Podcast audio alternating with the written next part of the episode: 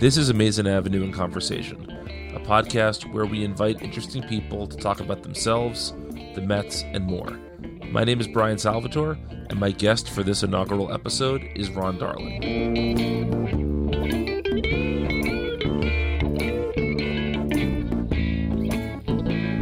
Ron needs no introduction, though I'll give him one in just a minute anyway. Before we begin, I want to note that this interview took place on Monday, April 1st, and so was recorded before the back and forth between Ron and Lenny Dykstra over a story in Ron's new book, 108 Stitches, took place. We do discuss that story and lots more in our chat. And so without further ado, here's Ron Darling.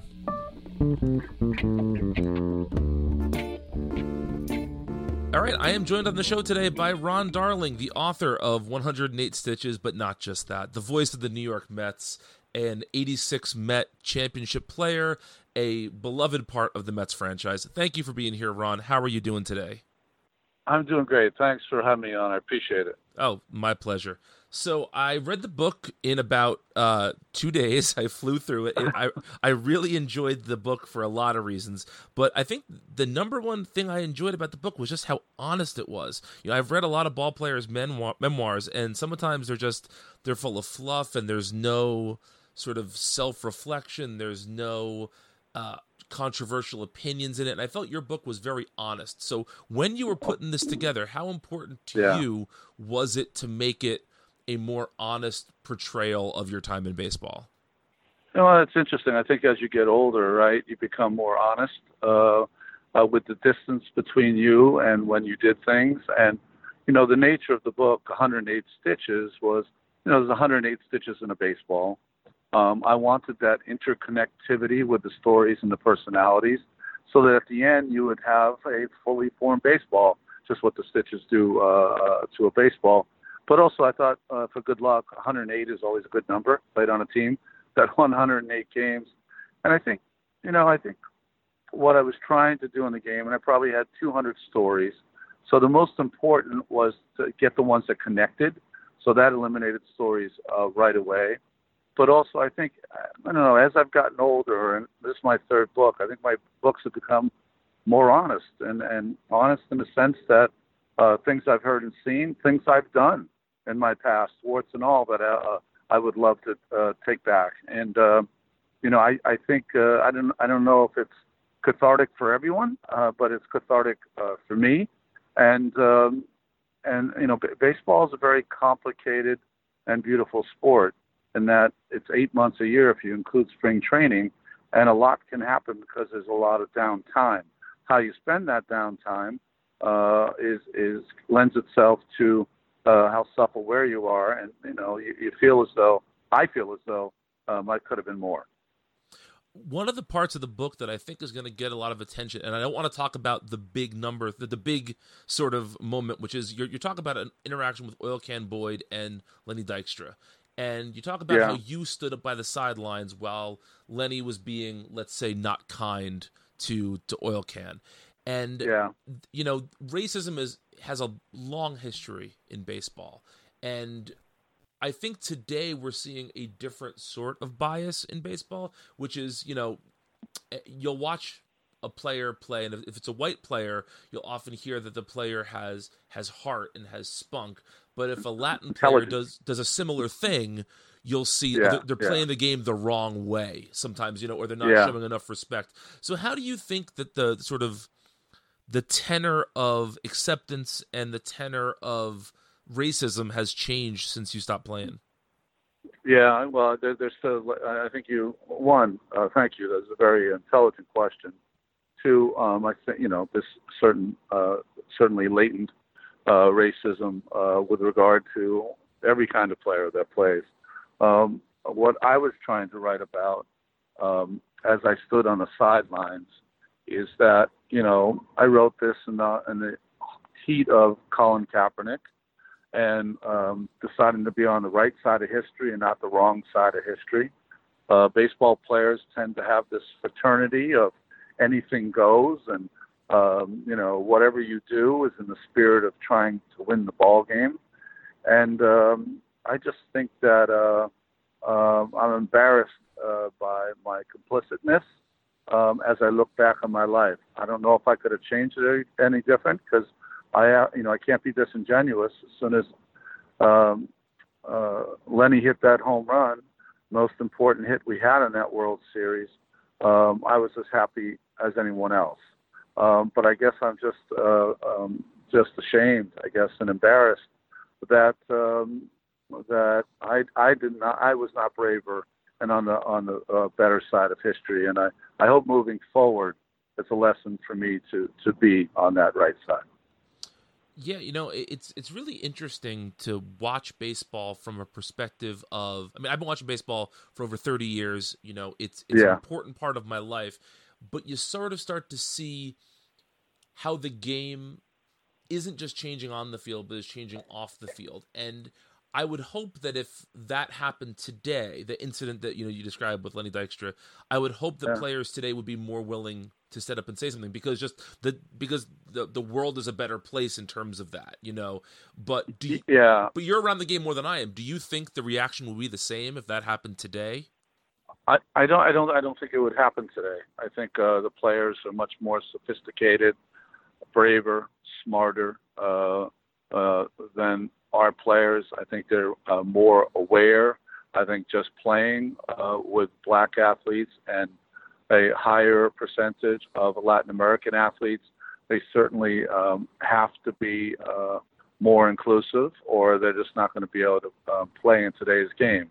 Uh, there's always outliers on both sides uh, um, that are going to exist uh, in every part of the world and in every part of any kind of profession. But I think um, uh, no, I don't think it would happen today. I don't think that would be a a rally, rallying cry uh, for anyone or or any profession. Uh, like I said, I wrote this in the in the heat of, of Colin Kaepernick, who I, I really admire and admire what he's chosen to do.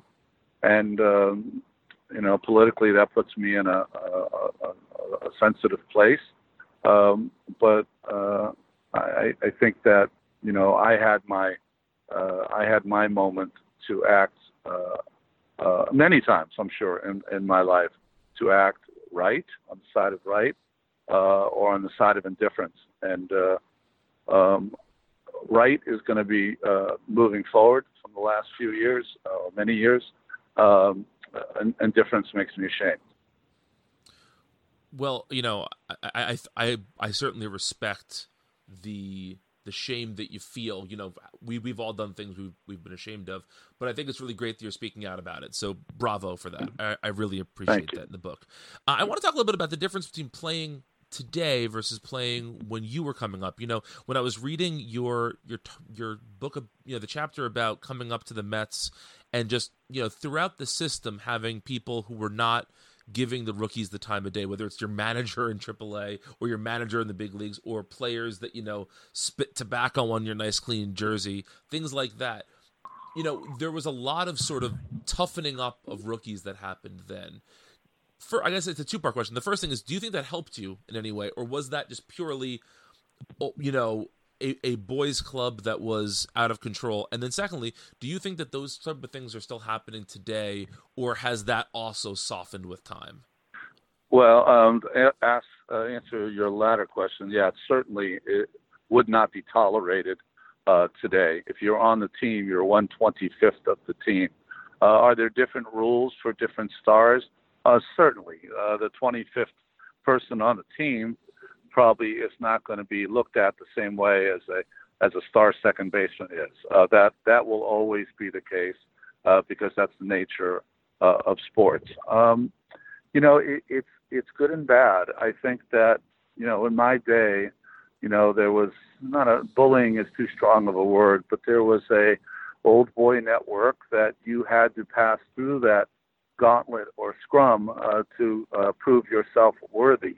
And if you didn't do that, um, it was very difficult. I think the thing I found very hard was, um, you know, you're either in or you're out. And um, I chose to be in uh, as opposed to out. And uh, and that's a very difficult thing to do. I, I I wish that you know more outside thinkers, free spirits, whatever. We're seeing the same thing with Trevor Bauer, right? Mm-hmm. Trevor Bauer thinks a lot differently than you know your average ball player. So uh, there's no gray area. People either really like Trevor Bauer or dislike him. I think he's incredibly brave uh, to be uh, out on an island uh, like he is. I was not uh, brave enough. I just kind of bought into while I'm at the ballpark, I'm going to be a ball player kind of thing. Um, and you know, but the way I think it works both ways is that um, occasionally what will happen now when everyone's 125th of the team is that I think players at some point um, things are so good uh, for for how they do things is that they don't always kind of uh, appreciate the people that have that are doing it right now at a high level for a long period of time. And uh, you are always uh, known to make sure you understood that. Uh, is that the reason you're not up where he is? Because for the last 10 years, he's won 15 games and completed 100 or whatever. So mm. there was a, uh, a, a much more interest in the history of the game. Uh, and I think the players today really are much more interested in how they take care of themselves, the process of getting ready for a game, and that that is enough. You know, getting ready, being prepared, doing the process, and then hopefully it'll show results in the game. Sure. Yeah, that, I think that's a really interesting way to look at sort of playing then versus playing now. Um, one of the things that I just loved about the book is as I'm reading this, every page I'm turning, I just feel your passion for the game and how much you love baseball coming off of the page. And so, how has that love of baseball changed from going on the field to in the broadcast booth? Do the same things get you excited today, or is is it a different sport almost watching it from you know the broadcast booth versus watching it from the dugout? Well, uh, different things get me excited uh, today. You know, the the one thing, I'm two things that most people miss about baseball is competition and second, the bantering uh, back and forth between players. That's that's a lot of fun. Well, I get the bantering with Keith and Gary in the booth, so that is taken care of. So um, certainly the competition uh, that I missed uh, so dearly, um, I don't think about as much anymore. Um, I think about the game and and hopefully a more cerebral way. Um, not only how do players think, how do they get prepared, what they were thinking uh, in really good plays, what they were thinking when they made mistakes, um, and managers. Uh, I do a lot more managing uh, now with managers because uh, a couple of reasons. One, there was a day when managers were just off limits because they had so much experience and so smart, and uh, it, it was their way or the highway kind of thing. And, and I think with uh, you know managers today with less experience and also with the analytics involved you're seeing a lot of moves that are some conventional, some unconventional, and I'm trying to figure out when unconventional uh, is supposed to be used or conventional is supposed to be used. and it's an interesting, uh, fun puzzle to try to get through. Yeah.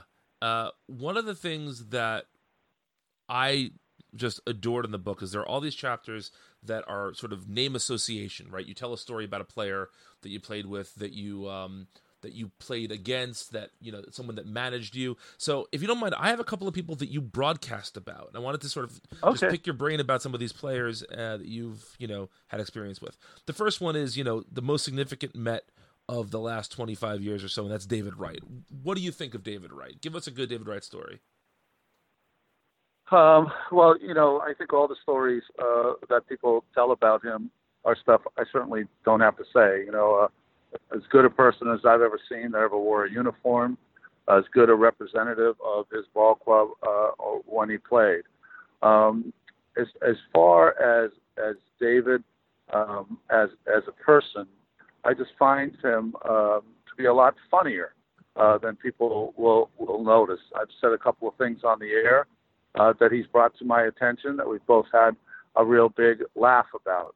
Um, I think he uh, has an unbelievable love for the game, and I think that's one of the reasons why it was so difficult for him to go through what he did at the end uh, of his career. Um, and then, then the, the most important thing, because you're only judged as a ball player, kind of off your baseball card. And uh, for a long stretch of time, he was um, an elite player. And I think that you know, for guys like Don Mattingly or to a lesser degree Keith Hernandez, you know, people that have had amazing stretches of career but have not been able to finish it on their terms um, is a shame, not only for them, but all of us who love the game. Absolutely. What about Johan Santana? Um, royalty. I felt like he was the uh, uh, he the royal prince or king or mayor or something of Venezuela whenever I met him. um, there just was a regalness uh, around not only what he was off the field, but certainly how he took the field and his poise and body language on the mound um, are something that uh, I wish I had played with him to try to copy. Um, Dwight, you know, I'm lucky enough to play with the great Dwight Gooden, and he has just a youthful, youthful exuberance and and and beauty to uh, the way he threw the baseball. Uh, with Johan, I felt it was though, um, you know, I'm I'm going to dictate the at bats. I'm going to dictate this game, and you can try to compete against me, but like most others, you will come up short. I mean, that's kind of uh, how I saw him on the field, and and I'm just uh, I'm so happy. And I've never done this to any pitcher, but after he pitched his no hitter, uh, I went downstairs and gave him a hug, and that was out of character for me, probably for him also. But I, I did want to give him a hug because of all the pitchers that have pitched in a Mets uniform, there's a lot of good ones, right? And uh, I think it was important, at least it was important to me. I shouldn't speak for anyone else. It was important for me to uh, to have royalty like Santana be the first one. Um, I think it was important to the uh, anyone that has pitched at a high level uh, for the Mets. I want to ask about one of Johan's teammates, who's one of my favorite Mets of all time, and that's R.A. Dickey. Well, R.A. Dickey is um, so much more than a pitcher. Know, I mean, he's so much more than a Cy Young Award winner. He's so much more than uh, a number one pick. You know, uh, he's transformative as a human being. Um, he uh, took his position for a short time uh, on a national stage and changed the discussion uh, for some children all over the world. And, uh, you know, that to me is uh, much more important than anything he did on the field. And he did some amazing things on the field. And what he did in the Cy Young Award year um, was a beautiful thing to watch from the booth every fifth day. But uh, you know, how many athletes transform the lives of others? Um, not many. Um, and uh, R.A. Dickey, I'll remember him for that. All right, uh, last one for this little round here, and that's Bartolo Colon. Well, but Bartolo Colon, um, he is uh, um, Shakespeare. Uh, he's Falstaff. Um, he's uh, uh,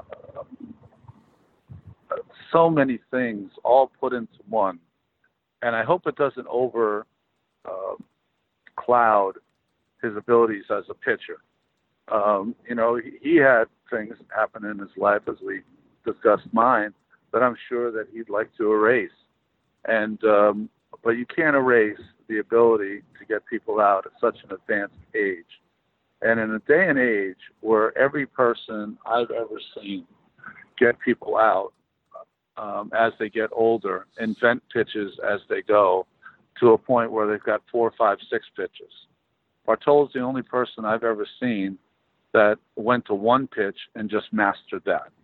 Um, yes, did he mix in a couple changeups? Yes, did he throw occasional slider?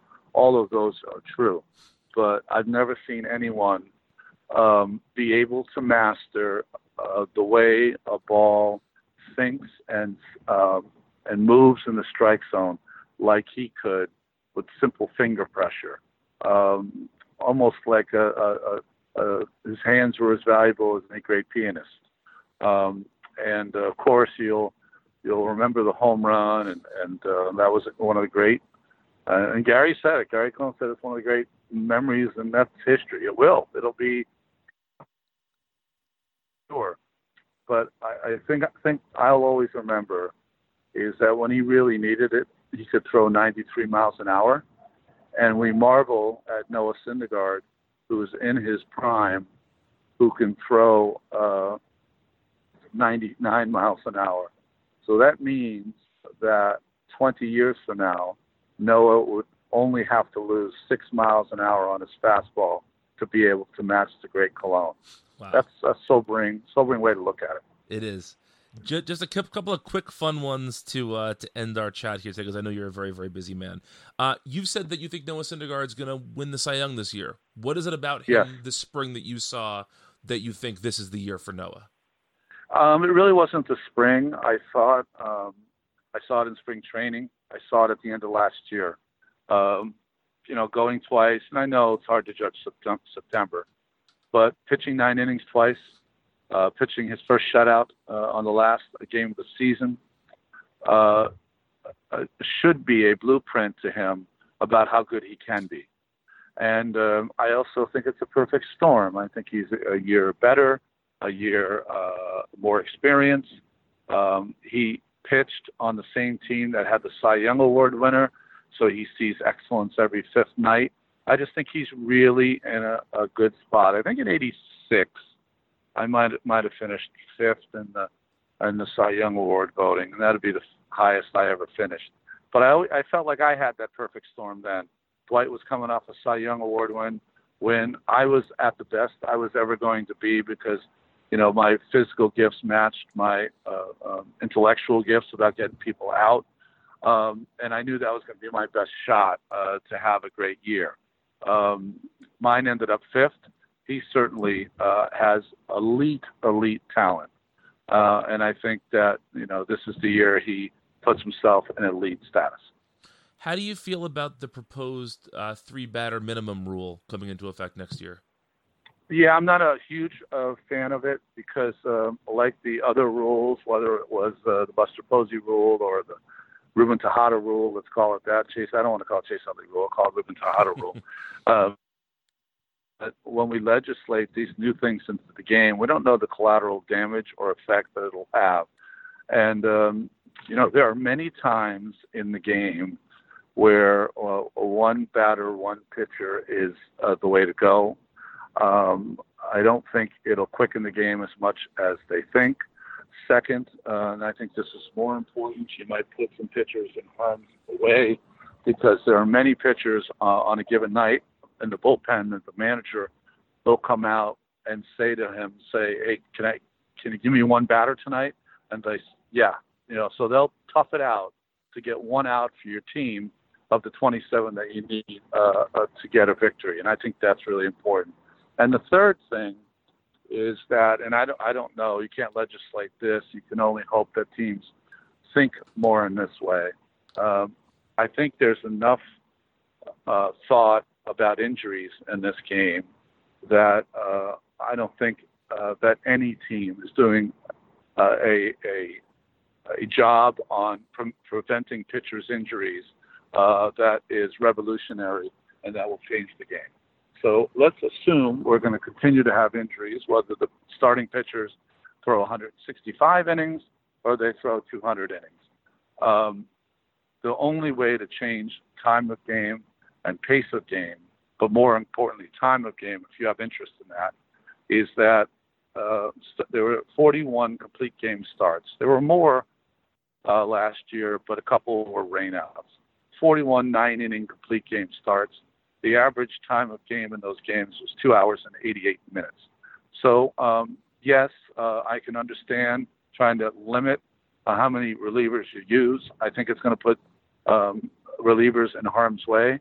But let's take these big, fine athletes um, that you pay a lot of money to, maybe uh, give them a bigger contract earlier in their career so the risk of injury still allows them to have made a good living in the game. And let's pitch them. Let's pitch them and pitch them hard between 23 and 30. And, uh, and if we did that, you would quicken up the game. All right, last question for you, Ron. There's only one question when I read your book that you didn't answer and I need an answer for this. And okay. that is, you mentioned you know where the best slice in New York City is. Where is the best slice? We need to know.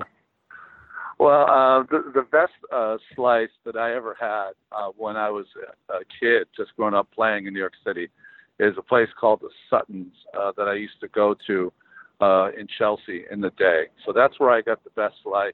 Uh, Defar's, of course, is a place I'll go to, but the best slice in the country, uh, uh, I will uh, tell you, is a place in Hot Springs, Arkansas, of all places, called DeLuca's, and it's owned by a man named Anthony Valinotti from Bay Ridge, Brooklyn.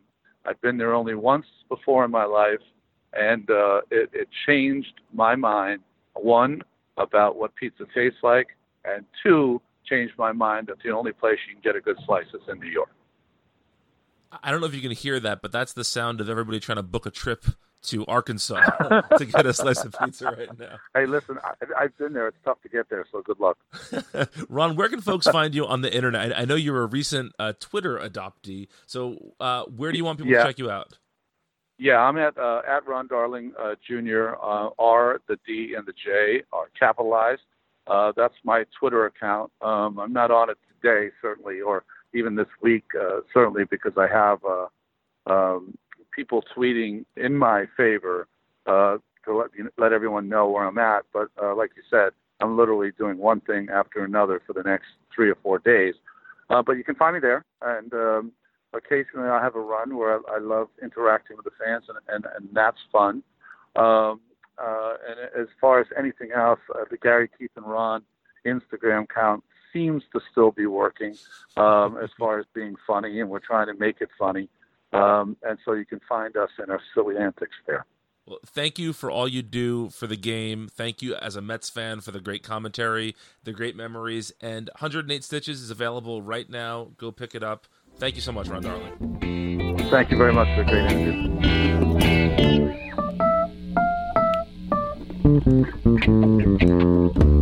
Well, folks, thank you for joining us on this inaugural edition of Amazing Avenue in Conversation.